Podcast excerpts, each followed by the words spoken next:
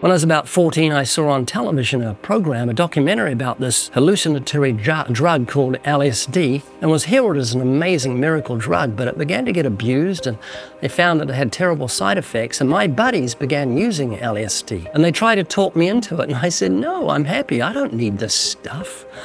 But one day, I can't understand why I did this, I thought, I'm going to try it. I guess it was the power of peer group pressure. And I looked up and I saw an hallucination of a ladder of the word why, starting wide and getting narrow as it went right up through the ceiling to the heavens. Why am I going to die? Why am I going to lose everything? Why is this thing called death going to snatch everything from me that I hold precious? I was cut in two. And for the first time in my life, when I understood that I'd sinned against God, I understood the cross. I needed God's mercy. I needed His forgiveness. Well, Ray, it's an honor to be here in Living Water Ministries here in California. We are super grateful that you've opened your doors to us.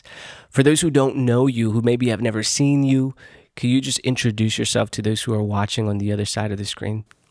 Yeah, I'm really a nobody from nowhere with nothing but a love for God. My name's Ray Comfort. You might notice a very slight accent. That's because I'm from the country of New Zealand. I was born there twice. I was brought up in a non Christian home. My mum was Jewish, my dad was Gentile.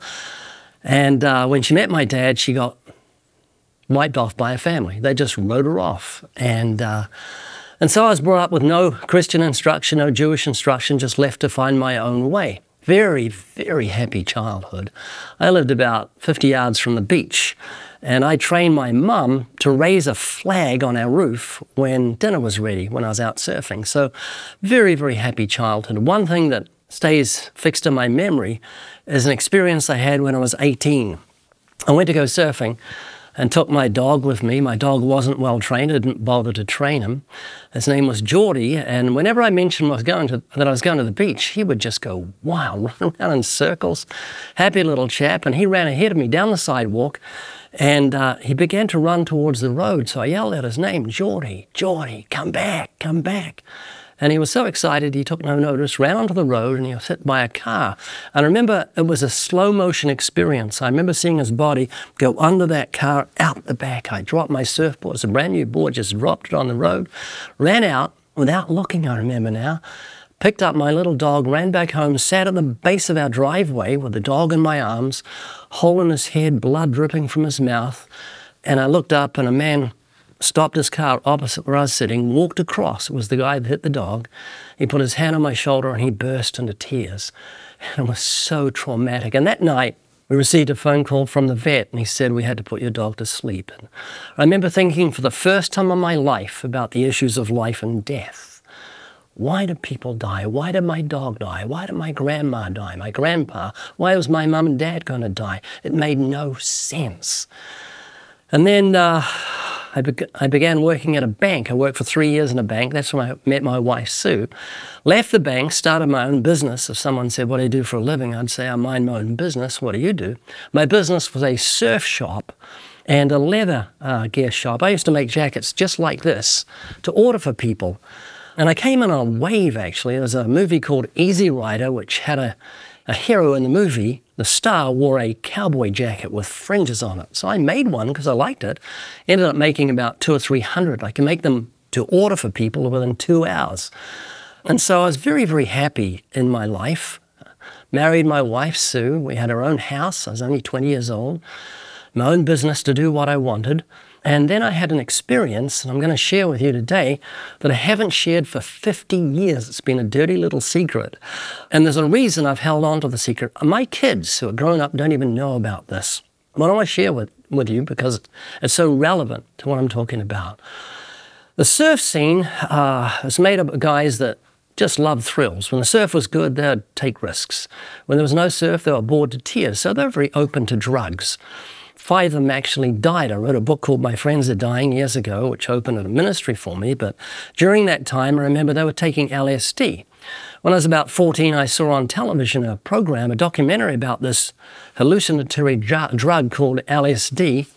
And uh, they said how great it was because it helped psychologists and psychiatrists reach back into people's hearts and find out what was really deep in their psyche, and was heralded as an amazing miracle drug, but it began to get abused, and they found that it had terrible side effects, and my buddies began using LSD. And they tried to talk me into it, and I said, No, I'm happy. I don't need this stuff. But one day, I can't understand why I did this. I thought, I'm going to try it. I guess it was the power of peer group pressure. My buddies kept pressuring me. So I went round to a friend's place and I said, I'd like to try LSD. So he got a tiny little thing about the size of my pinky, cut it in half, and gave me two halves and said, Take it with a friend. Never ever done anything like this before. It was very surreal for me to be doing this. And so I took this, and nothing kind of happened for a first half hour. We just listened to music.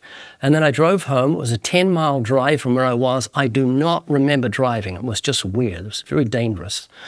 And then I drove into the city to pick up my wife, newly married. And I remember stopping to let people get in front of my car, just cross the road, and weeping at the thought of all those people that they were going to die. Mm. And I was just filled with this emotion.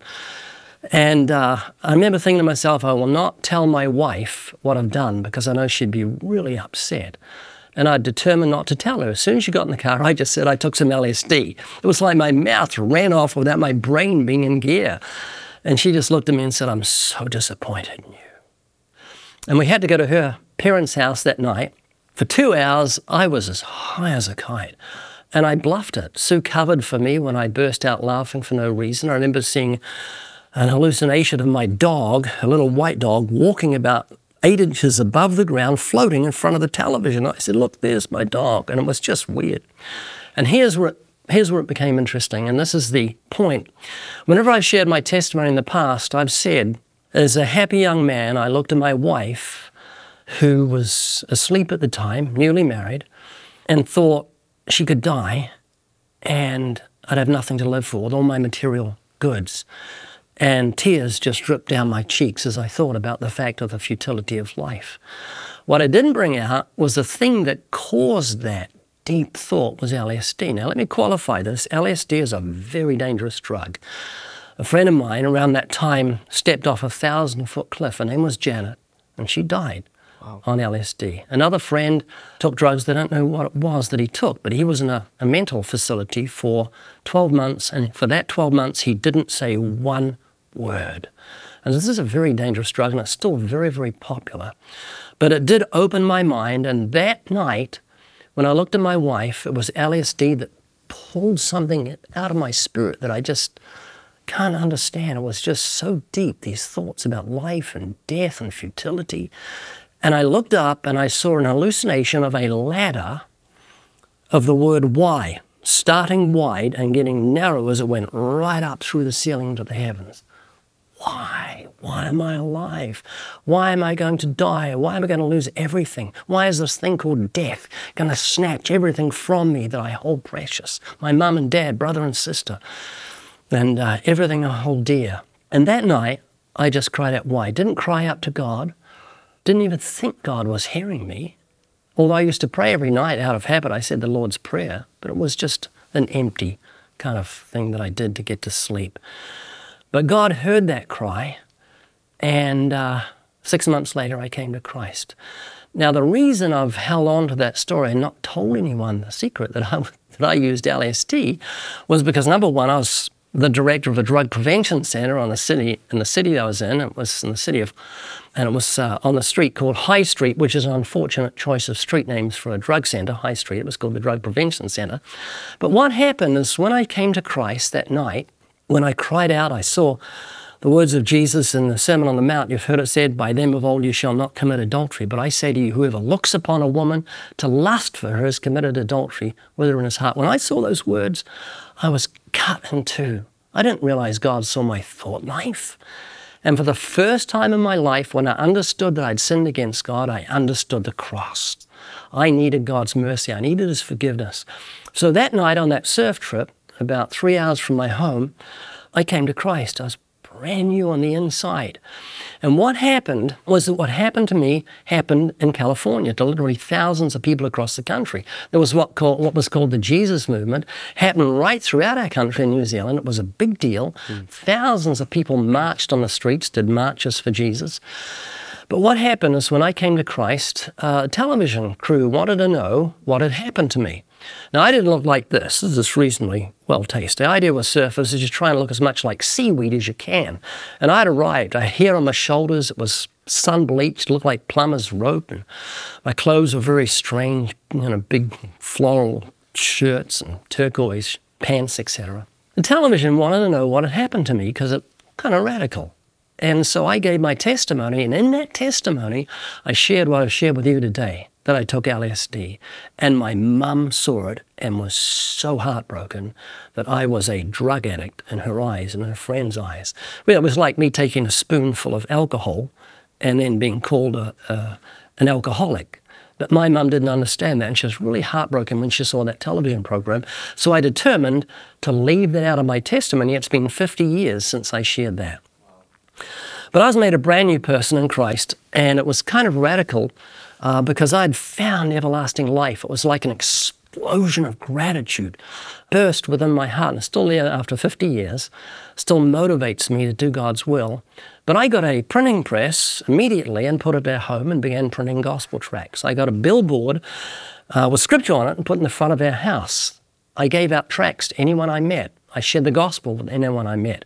I had sign writing, professional sign writing, put on my car. I purchased a 34 seater big bus and had sign writing, 12 inches high, professional sign writing. Jesus said, I'm the way, the truth, and the life. The gift of God is eternal life through Jesus Christ our Lord. On the front window of my business, I had John chapter 3, verses 1 to 16, for God so loved the world, etc., painted it professional three inch sign writing so that people would hear the gospel. I got a soapbox, put it in the heart of our city, and began preaching the gospel to people that did that almost every day for 12 years. So if anyone could have been considered a religious nut in those days, it was me. Nowadays, I'm much worse because I've got everlasting life. And so there's this explosion of gratitude. People say, How come you're so zealous? Look, I'm a normal biblical Christian. When you read the book of Acts, they exploded with gratitude, and at the peril of their lives, they preached the gospel that Christ died for our sins. The gift of God is eternal life through Jesus Christ our Lord. So that's my testimony. That's why I'm a Christian, and that's why I'm alive. I want to share the love of God by any means possible. Now, let me tell you what happened. After I wrote the book, My Friends Are Dying, I began getting trusts give me money to print these books and print literature to prevent kids getting into drugs. This is like 40 years ago. How old were you at that time? I was in my mid 20s. So I wrote this book and it became a bestseller.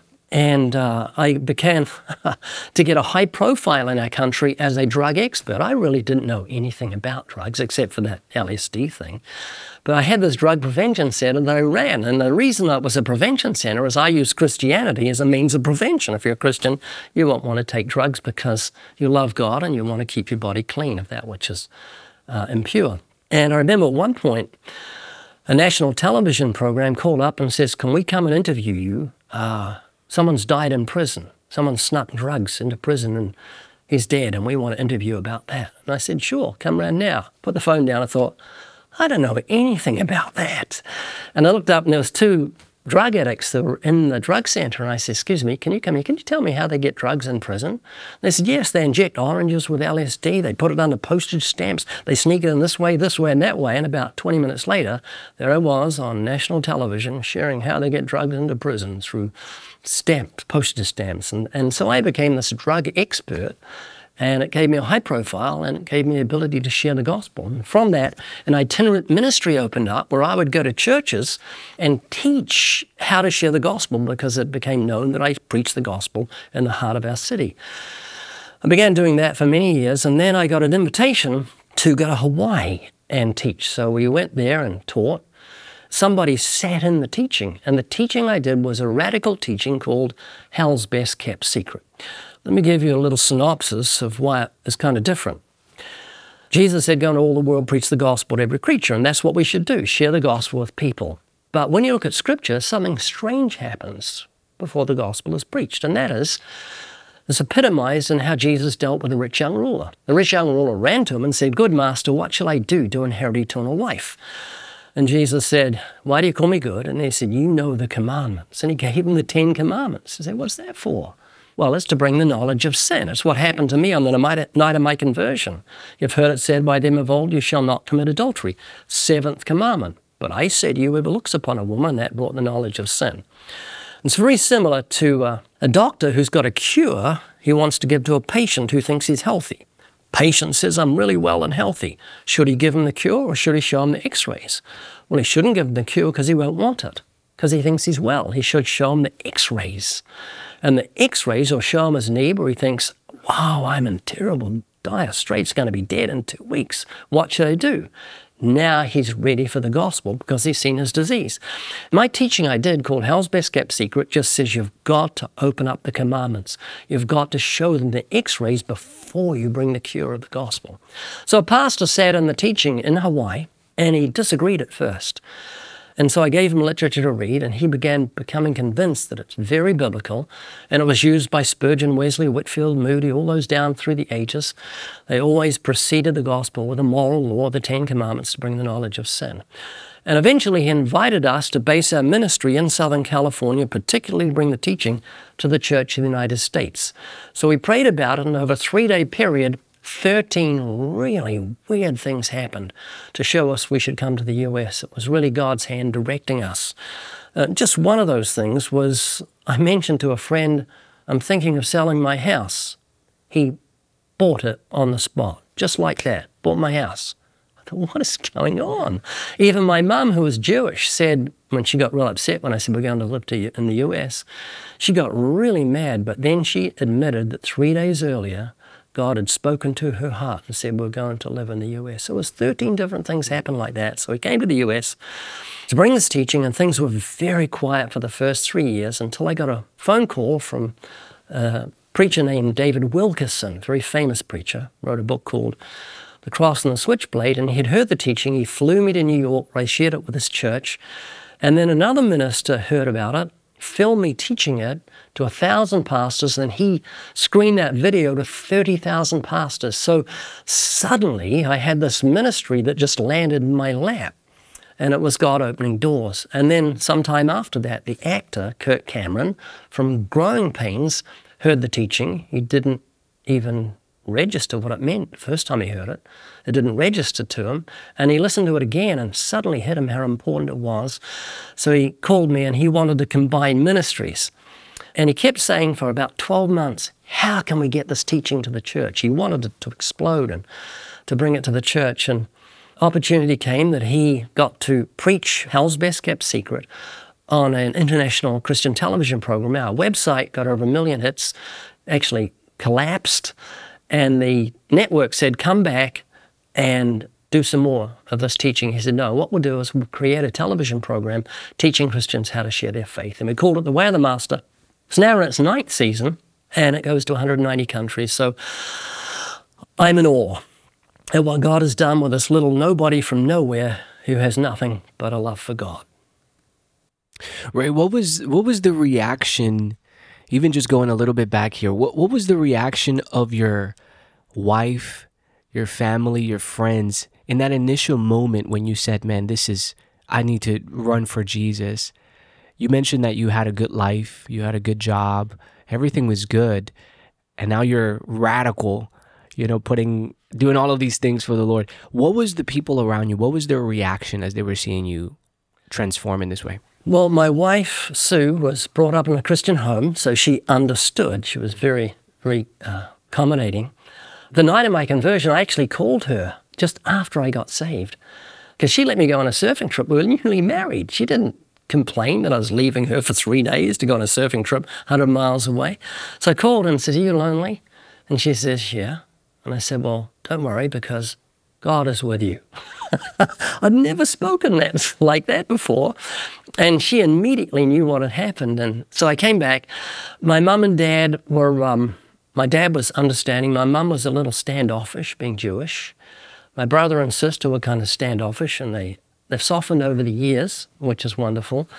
But uh, I, I, can't blame them because it wasn't normal, you know, to see someone transform like this. But I've found, you know, if I could go back and talk to myself, I would say, get your doctrine worked out before you share the gospel. And it's an easy thing to work out. And this is, this is what to work out salvation is of the Lord. God saves people, we don't. Because I ran around getting little prayers said by people, getting decisions from something like nearly 30 of my friends.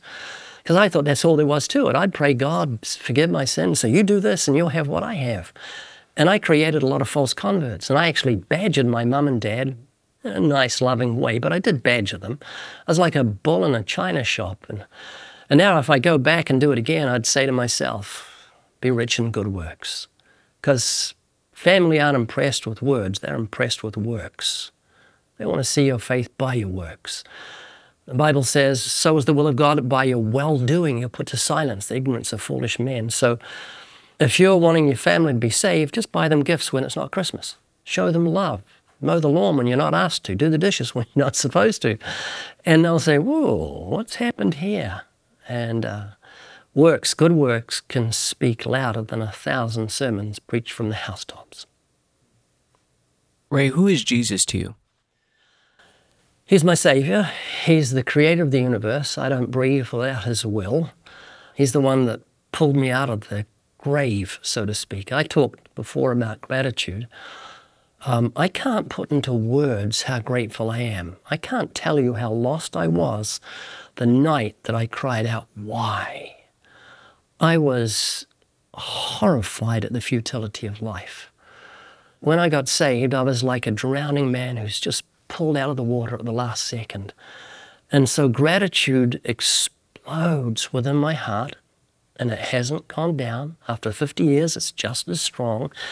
And gratitude is the high octane fuel that drives me to do the will of God. If you follow me around, you'll find that 24 hours a day almost I'm serving the Lord. Right in the middle of the night, I'm editing videos for our YouTube channel.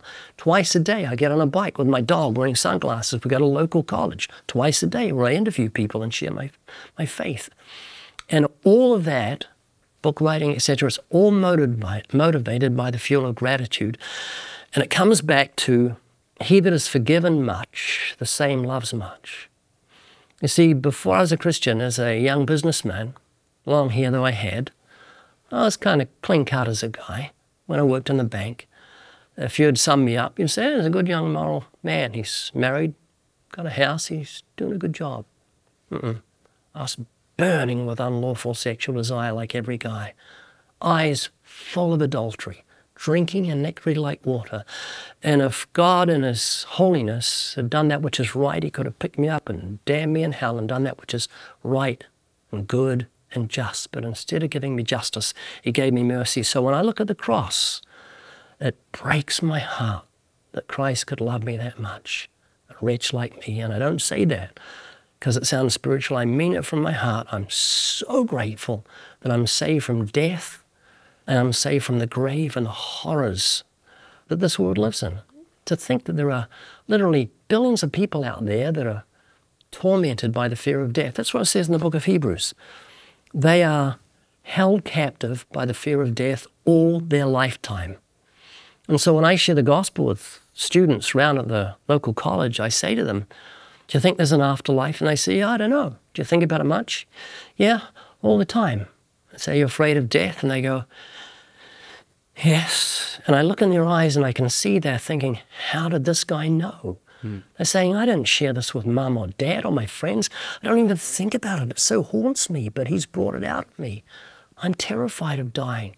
And so my motivation for sharing the gospel is an empathy with people just like I was. And we've got the most glorious gospel in the world. Jesus Christ has abolished death. That's what the Bible says. And brought life and immortality to light through the gospel. Old Testament, God promised he'd destroy death. And in the New Testament, we're told how he did it. So if you're a normal biblical Christian, you too will be a crazy man or crazy woman. You too will seek to save that which is lost. And you too will look at Jesus on that cross and say, Oh, God, you did that for me. I'll do anything for you. So Jesus is my Lord, He's my Savior, He's my very life, as Scripture says.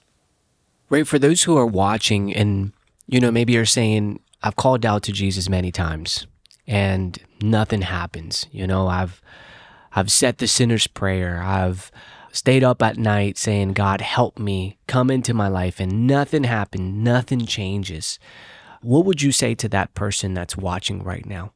Well, firstly, I'd read the Sermon on the Mount and get a good revelation of the spiritual nature of the law. The Bible says of the Messiah, he shall magnify the law and make it honorable. And that's exactly what Jesus did in the Sermon on the Mount, the greatest sermon ever preached by the greatest preacher who ever lived. He expounded that law. Get angry without cause, you're in danger of judgment. The Bible says if you hate someone, you commit murder. If you look with lust, you commit adultery in your heart. So every time you look with lust, and for guys particularly, that's like a hundred times a day, you've committed adultery every time you've done that. So get a glimpse of your own sinfulness and realize that if God is just, you would be damned in hell. Realize that you're worthy of death. The wages of sin is death. God is paying you in death for your sins. And then, secondly, once you've understood your, your sin against God, ask Him to help you to be contrite, to be genuinely sorry, to find a place of biblical repentance, because the Bible says God grants repentance. He helps us repent because we're so wicked and so hard hearted. And then exercise faith. Now, most people have got a wrong understanding of what faith is. Some people think faith is believing in God despite the lack of evidence. That is ridiculous. There's more evidence for God than anything. Creation testifies to the genius of God's creative hand. The building tells us there's a builder. The painting tells us there's a painter. Painter could have died 100 years ago, but we still know there was a painter because paintings don't paint themselves. So creation, flowers and birds and trees, the sun, the moon, the stars, puppies, kittens, the marvels of the human eye, the miracle of childbirth, everything we see around us screams at the genius of God's creative hand. So we know God exists. We don't need faith. We don't have faith there was a builder. You know there was a builder because buildings don't build themselves. When the Bible speaks of faith, it means trusting in His integrity. And people don't realize this that if you have a lack of faith in God, you're insulting Him. If I say to you, What's your name? and you tell me, I say, I don't believe that, you're going to be insulted. I say, Where do you live? And you say, Down such and such a road. I say, I don't believe that either. If I don't believe you, it means I think you're a liar, you're a deceiver, you're trying to pull the wool over my eyes. I don't trust you. Now, try saying that to your boss. I don't trust you. You're going to be without a job. Say it to your spouse. You're going to be sleeping on the couch. We trust our doctors, we trust our dentists, we trust brain surgeons, we trust pilots. We exercise trust all over the place. Well, if we can trust man who is fallible, how much more should we trust God? When he says, Whoever calls upon the name of the Lord shall be saved, believe that because the Bible says, He that believes not God has made him a liar. Let none of you depart from the living God through an evil heart of unbelief. So, just as you never mistrust your spouse, or your brain surgeon, or your pilot, you just trust them, trust in God. Trust Him with all your heart, and don't go by your feelings.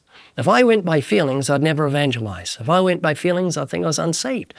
My salvation is dependent upon the promises of God. And as I believe God's promises, I have joy. Bible speaks of joy and peace in believing. If I said I'm going to give you a million dollars in 20 minutes, and as a down payment, I'll give you a 100,000 right now, you'd look at it and say, whoa, I've got a million coming, you know, in a, in a, in half an hour. You'd have an instant joy in believing. Money's coming, you know it's coming. Well, believe God's promises and you'll have joy in believing. We have joy and peace in believing, scriptures say. So that's the stumbling block for most who never get anywhere. They say, God, I've asked this Jesus into my heart, nothing happened. Well, there's a lack of genuine, deep repentance and a lack of trust in the promises of God. He has faithfully promised. Abraham staggered not at the promise of God, but he was strong in faith, being fully persuaded that what he had promised he is able also to perform. So believe God's promises. Hmm. Ray, how long have you been faithfully walking with Jesus now? It was April the 25th, 1.30 in the morning, 1972. So it's something like 51 years or something like that. What is the, the greatest lesson in, in these last 50 plus years of you walking with Jesus? What is the greatest lesson that you've learned as you've been walking with him? It's what I've known for all the time of being a Christian, and that is lay it all down. Silly little kid's story, or silly kid's little story, about a train uh, that wanted to be free from the confines of the track. It was called Tootle or something like that. It come down this hill. He'd look over at the lambs and the little ponies leaping in the fields, and he was envious. He didn't want to be stuck on those tracks. So one day he jumped. The, one day he jumped the tracks, and all he got was disaster, because a train isn't designed to find freedom leaping about in a field. It's designed to find freedom within the confines of the track, and that's the key to successful Christianity. Jesus said, Come unto me, all you that labor and heavy laden, and I'll give you rest. Take my yoke upon you. That's a yoke. And learn of me, for I'm meek and lowly of heart, and you shall find rest your souls. So become yoked to Christ. Give him everything. There's nothing in my life that I've held back. About a month after I was a Christian, I remember kneeling down in my, my business and just saying, God, I give you everything. I realize what I've got now. I've got everlasting life. Nothing else matters. I give you my business. I give everything to you. And I think the next day, a guy I didn't know walked into my store and he says, You're out of here. You don't have a lease. Get out. I've bought this place. And I was out. I had no business. And I started making jackets from home, and the city came round and says, Oh, you can't do this. This is manufacturing in a residential area. You've got to get out of here. So I got kicked out of my house making jackets. And that made me move to the square in the heart of town where I began open air preaching. So it seems that God's hand guided me. But that key, that key was laying it all down that day Nothing is held back. He, he gave me everything. The breath I breathe is by His permission. I have eyes because He gave them to me, a brain that works because He gave me a mind that works. Mm. And so I, I realize that it's my reasonable service. And Paul says to the Romans, I beseech you, brethren, by the mercies of God, that you present your bodies as living sacrifices, holy and acceptable to God, which is your reasonable service. So lay it all down and He'll give it all back. Ray, I just want to want to honor you. Um, you know, part of the the reason why this channel exists is because you you've been so adamant in sharing the gospel. And uh, in the moment that I gave my life to Jesus, I was looking for the gospel because somebody at my church asked me, one of my leaders asked me and said, What is the gospel? And I couldn't answer. I couldn't answer what the gospel was. And so I began searching and I came across your channel and I was honestly I got bored. And the reason I got bored is because I was like, he's he's saying the same thing over and over. I was like, why is he saying the same thing? I didn't know what the gospel was, you know. And at some point, the Lord revealed to me he's sharing the gospel, and it came alive in my life. And and that's when I I truly believe through that seed and through other seeds that were planted and lots of prayer, obviously from family and friends. Um, I laid down my life completely, and I think that's why a major part of why we're here. So I just wanted to honor you um, for your work and what you have done and what the Lord has done through you. For those who are watching, who are in that place, who maybe are listening to you right now and are saying, you know what, I I want to be all in. I want to give my life to Jesus. I want to have what what Ray has, and I want to be there. I want to do that. Could you pray for those who are watching right now? Yeah, I'd love to. Thank you for sharing that. It's very encouraging. Father, we pray for those that are watching, for any Christians that have not laid it all down, that this would be the moment that they present their bodies as a living sacrifice, holy and acceptable to you. Help them to understand that uh, you have the right to everything they have because you're the maker of their soul and body, and every blessing that's come their way came by your permission. So may this day they be truly born again May there be a spark, a fire, uh, begin within their lives where they say with the disciples, We cannot but speak that which was seen and heard. And may you use them in a wonderful way to reach this dying world with this glorious gospel. In Jesus' name we pray. Amen. Hey, everybody. I hope the new testimony has blessed you, has encouraged you. Just wanted to let you know that if you are in need of help, that we have people that are ready to speak with you. So, down in the description box below, in the comment section, uh, if you're watching from YouTube, if you're listening from our podcast, just look for the link that says talk to someone who cares. Click on that, fill out the form, and somebody will get in contact with you locally. Now, this is only available to people in the US right now, but we are working to get resources for our international viewers and listeners. But for right now, if you are in the US and you need help, you need to talk with somebody, please fill out that form and somebody will reach out to you. God bless you, and we'll see you on the next testimony.